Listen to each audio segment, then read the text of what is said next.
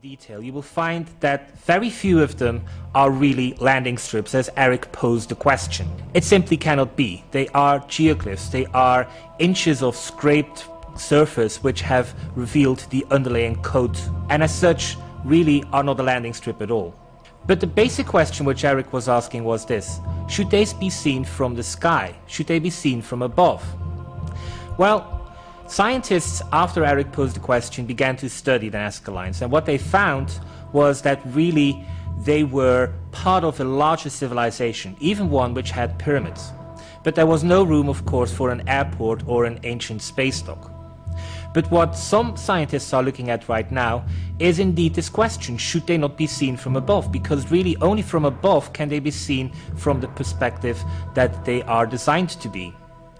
And the answer is yes. There has been evidence so far which suggests that some of the scarring of the rock means that these rocks were very close to heat. And the heat has been there because of hot air balloons.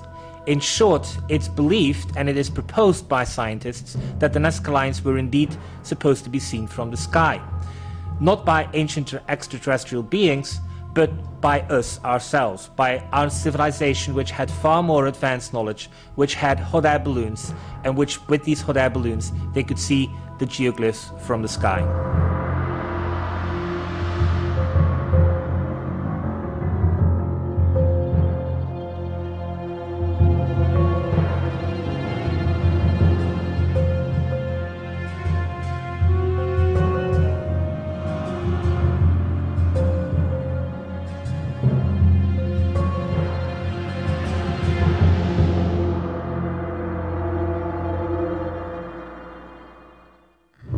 In the case of Nazca, it might appear that von Däniken has been debunked, but really what he has shown is that our ancestors were indeed far more superior, technologically speaking, than in 1968 we were giving them credit for.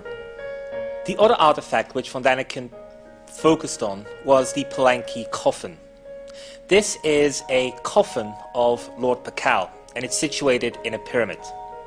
Basically, the question was when you turn it 90 degrees around, does this not look as if Lord Pakal is riding some kind of air scooter? Of course, the question is very tantalizing, but when we start looking at the Palenque tomb, we really see that we cannot just turn it 90 degrees as we want it to be.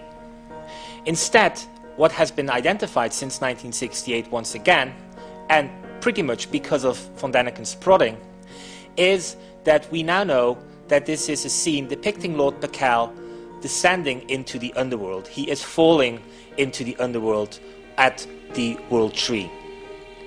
So, once again, von Däniken posed a question. The answer seems to be no, but in trying to answer the question, science has really found an answer to what Lord Pakal really was sim being symbolized at at his tombstone. Out of the 237 questions which von Däniken posed, some have been proven to be a no. But it doesn't necessarily mean that in finding the answer, which is a negative, that he didn't contribute to science. Early on, people like Joseph Blumrich began to look at von Däniken's material. And Blumrich was a NASA engineer, and basically he went in search of details which he felt he could easily debunk. And so when von Däniken is talking about a description of Ezekiel and wonders whether what Ezekiel is seeing in the Bible is actually a spaceship, Blumrich felt he was right at home and was going to basically destroy von Däniken's reputation. Well, what happened next is a story which Blumrich loves telling. Basically, what happened was this Blumrich went in search of further details as to what Ezekiel had found, and basically a few years later, Blumrich published a book called The Spaceship of Ezekiel.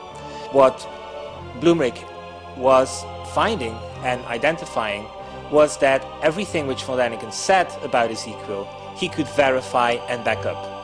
And basically, what he was doing was showing that von Däniken had only touched the surface and that within the writings of Ezekiel in the Bible there were further details which highlighted the possibility that what Ezekiel had seen was indeed a spaceship.